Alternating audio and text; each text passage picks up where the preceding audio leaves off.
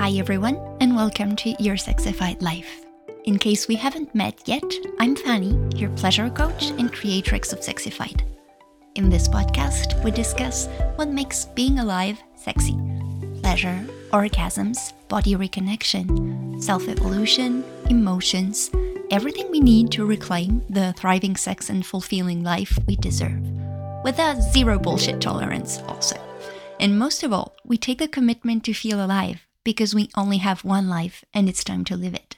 Because being alive is sexy. Welcome to your sexyfied life.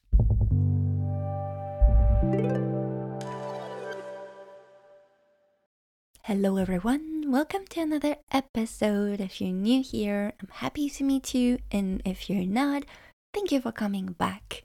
Today, I wanted to talk about what happens when we start healing our sexuality. Let me address something right at the beginning. There is no obligation to do that.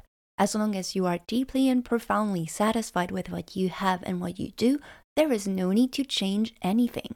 Some people have zero interest in sexuality, and if this is truly who you are, that's perfect. If you're really happy with what you have, you're gracefully invited to choose another episode, or maybe listen to it to share it with a friend who might need it. But as usual, you do you, you know yourself, and you know what's best. So if that's not aligned and you don't feel the need to heal, then don't. I hate when people try to convince you you have a problem when you are perfectly satisfied with what you have. That being said, for most of us, we're not 100% satisfied. And I'd go even further and say there are a lot of us who are less than 50%. So we start looking for answers. We buy magazines, search article on the internet with very mixed results. And since this podcast is all about reclaiming thriving sex and fulfilling life, and that's what we talk about in here, I wanted to share what happens when you start healing. But first, let's define what's healing. And in my experience, this is a very broad term that includes two big parts recovering and making better.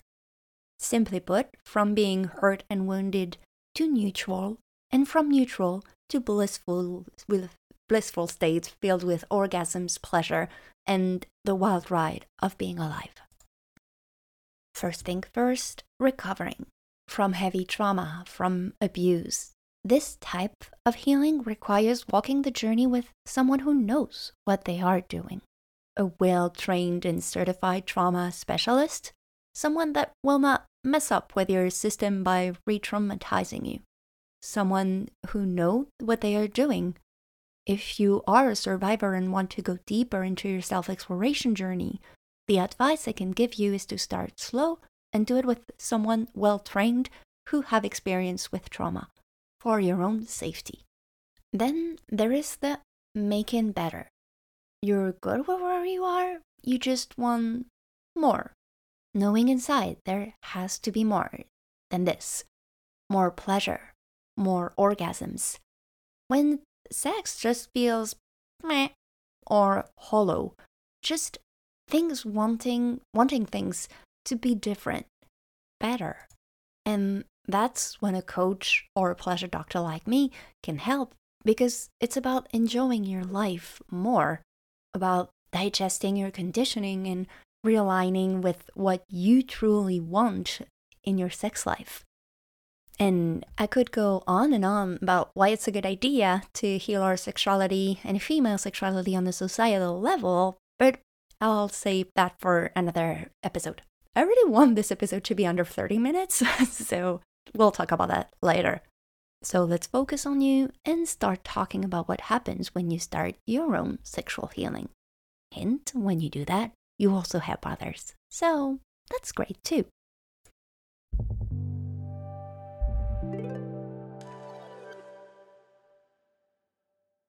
I could tell you you will get champagne bubbles and sparkling glitter, and that everything will be easy and fun, and you will get tons of orgasms all day and all night, and you know I would be lying. I definitely can promise a wild ride, Definitely not an easy and soft walk in the park. Get ready for peaks and valleys because to truly heal, you will have to face your shadows. We've been told to be nice. We've been told to be pretty. We've been told to be quiet and smile.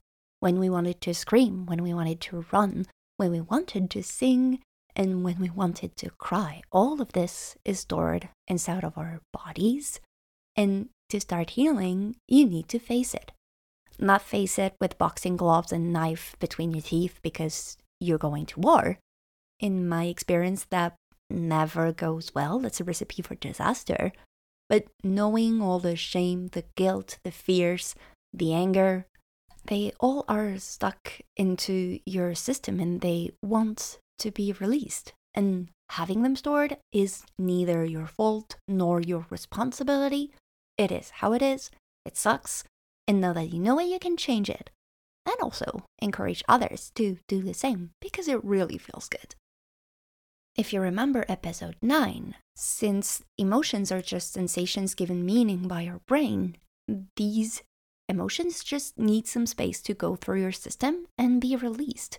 So you've been warned, you'll get angry, you'll get waves of sadness. And the good thing is, now you know what to do. If you want to kick, kick. If you want to run, run, scream, dance, sing, breathe, everything give movement to your body and gift movement to your body so that you can complete all this stress cycle and face what you have been put putting under the rug for a lot of time. And again, there's nothing wrong with you if you put all of that under the rug. That's what we are trained to do. When you start doing all of that, you start feeling the emotions with a depth that wasn't accessible before since all of those stress cycles that had not been completed were just stuck energy in the middle. So, yeah, the emotions can come up really strong, and you also know what to do with them. You're not afraid to feel them anymore because this sadness that may feel overwhelming, you just know that if you cry a little bit or a lot, it will get released. Not saying it won't come back, because if we have stored in our systems waves and waves and waves of sadness, misogyny, and everything, of course it will come back. But in my experience, it's when you honor that, do the healing, and experience the depth of what's available for you, that's when we can start to truly feel alive again. Being alive isn't feeling only the good stuff. Maybe it is for you, but from what I've seen in myself and my coaches, being alive isn't about champagne bubbles and sparkling glitters. Of course, you get them. Great. But it's more about feeling deep down into your bones what you are going through. Feeling deep down that you are here, that you belong here, that this experience is yours to live, and you actually can choose each day how you want to live it. And yes, that doesn't mean there will not be crappy things in day that comes, but you will be okay whatever comes your way because life is messy. But to feel alive, you need to free your body from all the conditioning that has been stored in it. I really stand by that. When you start healing your sexuality, it creates the safety we crave to start to feel alive again. And that's normal because you need actually to feel safe enough to complete the stress cycle. If your body is still in a state of stress, you will not have the mental space or just space around you to run and kick and everything. You need to feel safe enough to do so. And the beauty of that is how we can actually start reconnecting to our greatest source of power, literally life creating power. So instead of having it locked into a tiny box, when we choose to release it, we release the power of life creation. Literal. No wonder we feel more alive when we are reconnected and reconnecting to life creation itself. When you release that power as well, you get your creativity back, inspiration, joy to create, joy to give birth to anything amazing around you. you realize you're here to express yourself in whatever shape or form feels good, not to stay quiet and smile when you want to scream and, you know, follow some guidelines that are just detrimental to who you truly are. I'm not saying this is going to be easy, and I would definitely say it's going to be hard because we're still in the process to help everyone reclaim their right to have that. But you know, everything around is still a little bit heavy and dense and consistent with what we have done and what has been done forever. But when you do that, you do yourself a favor and to all the people around you as well.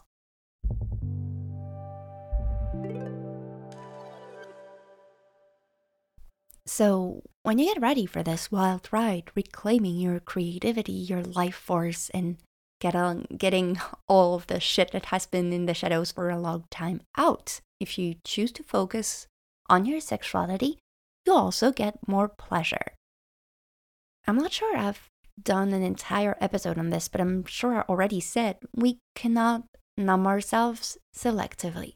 If we've been pushing down the anger, the sadness, the disgust, the shame under the rug, in the end, the numbness becomes bigger and bigger and bigger, and we end up totally numb on autopilot. And when we feel numb, we have no idea what feels pleasurable anymore let alone enjoy a thriving sex life.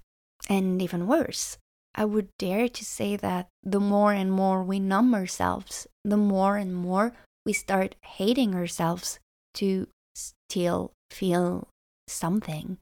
And that kind of sucks. And if you're there, no judgment. I've been there, so many of us have been there and are still in. It's okay. Now that you know it, you can start changing it. The good thing about emotional release and working with pleasure is that it works both ways. When you gift yourself pleasure, it creates safety in your system so you can process and complete your stress cycles. And when you complete the stress cycles, you gift yourself more inner space to experience more pleasure because there are less tensions uh, stored into your body. So it's a win win. If you needed another reason to focus on your pleasure, whether it's a sensual pleasure, whether it's a food pleasure, any type of pleasure that felt good into your system, then you have it. Consider this as my activist thing. We need more pleasure. We need more pleasure. And as I'm saying this, I'm picturing all the strikes and manifestations we have in France right now about the retirement system where people are yelling, and I would be like, we need more pleasure. Okay, back to the topic. Let's not forget this obvious thing. When you start healing your sexuality, you start feeling good again. You start having orgasms again. Maybe it's again, and maybe it's for the first time. And you learn how to ride the waves of pleasure. You start having a sexuality that feels nourishing and filling instead of draining and tiring. You reclaim pleasure and the many flavors of pleasure. You reclaim your whole orgasm buffet and how it makes you feel good. And personally, just getting access to this was so worth it. I'm definitely not healed, are we ever? But you know, being happy to be alive and also fill my life with pleasure. Not gonna lie, the traffic jams or smelly people in the subway, ugh, I'm having trouble finding the pleasure in that. But you know, just feeling pleasure, more pleasure into your life is definitely worth it. You deserve it. And the good thing is, when you start healing, you start noticing what feels good, what doesn't, when it feels good, and when it doesn't, depending on where you are on your cycle or anything you start noticing you have this whole pleasure palace inside of you, this endless playground of feeling good or exploring new sensations and finding new ideas. And how enjoying it fully also helps you feel alive. Because, you know, we are the only animals, as in female at birth bodies, with an organ only dedicated to pleasure. Just saying. And yes, maybe that's the sentence I say the most in this podcast. Sorry, not sorry.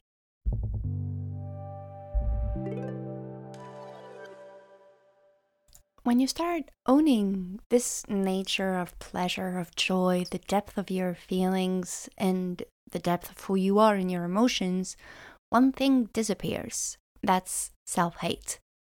And I might be getting a little bit emotional when I say this because I ran into an old journal of mine not so long ago, and I hate myself was the most frequent sentence there was written in there, which kind of really is interesting and painful at the same time.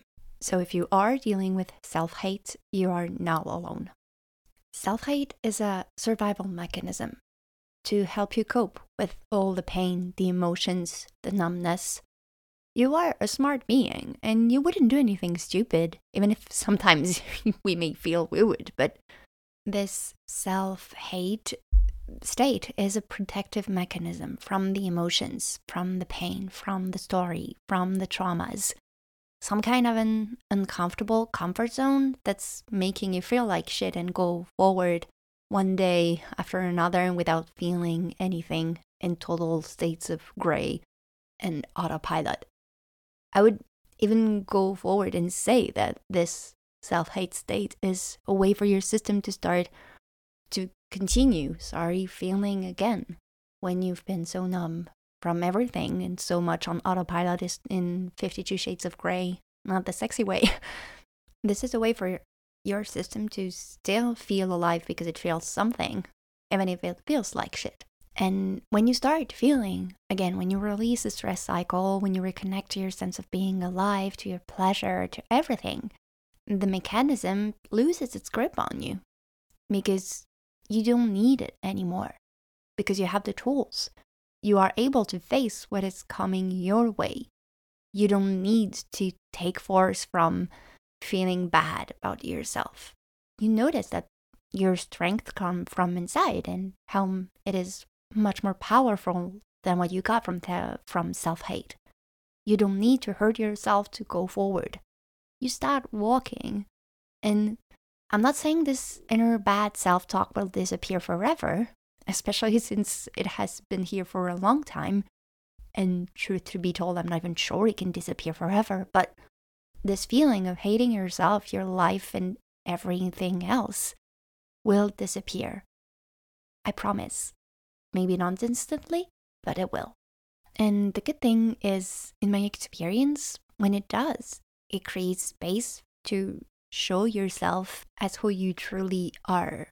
You know the cliche that says, at our essence, we're pure love, blah, blah, blah, blah, blah or maybe universal consciousness or anything that feels the most appealing to you or all of them. When you release self hate, you get in contact with this, with your loving capacity towards yourself and towards others. So you start radiating, radiating the journey you've gone through, radiating the pleasure you have, radiating the love you have, the love you are. And this kind of brilliance and radiance make people go, wow, what happened to you? Or, wow, I don't know what she has, but I want that. and if you want to tell them that you've been massaging your breast and becoming friends again with your pussy, please do. Or maybe just wink and say, I just started healing, or anything else that you want to say. Thank you for doing this.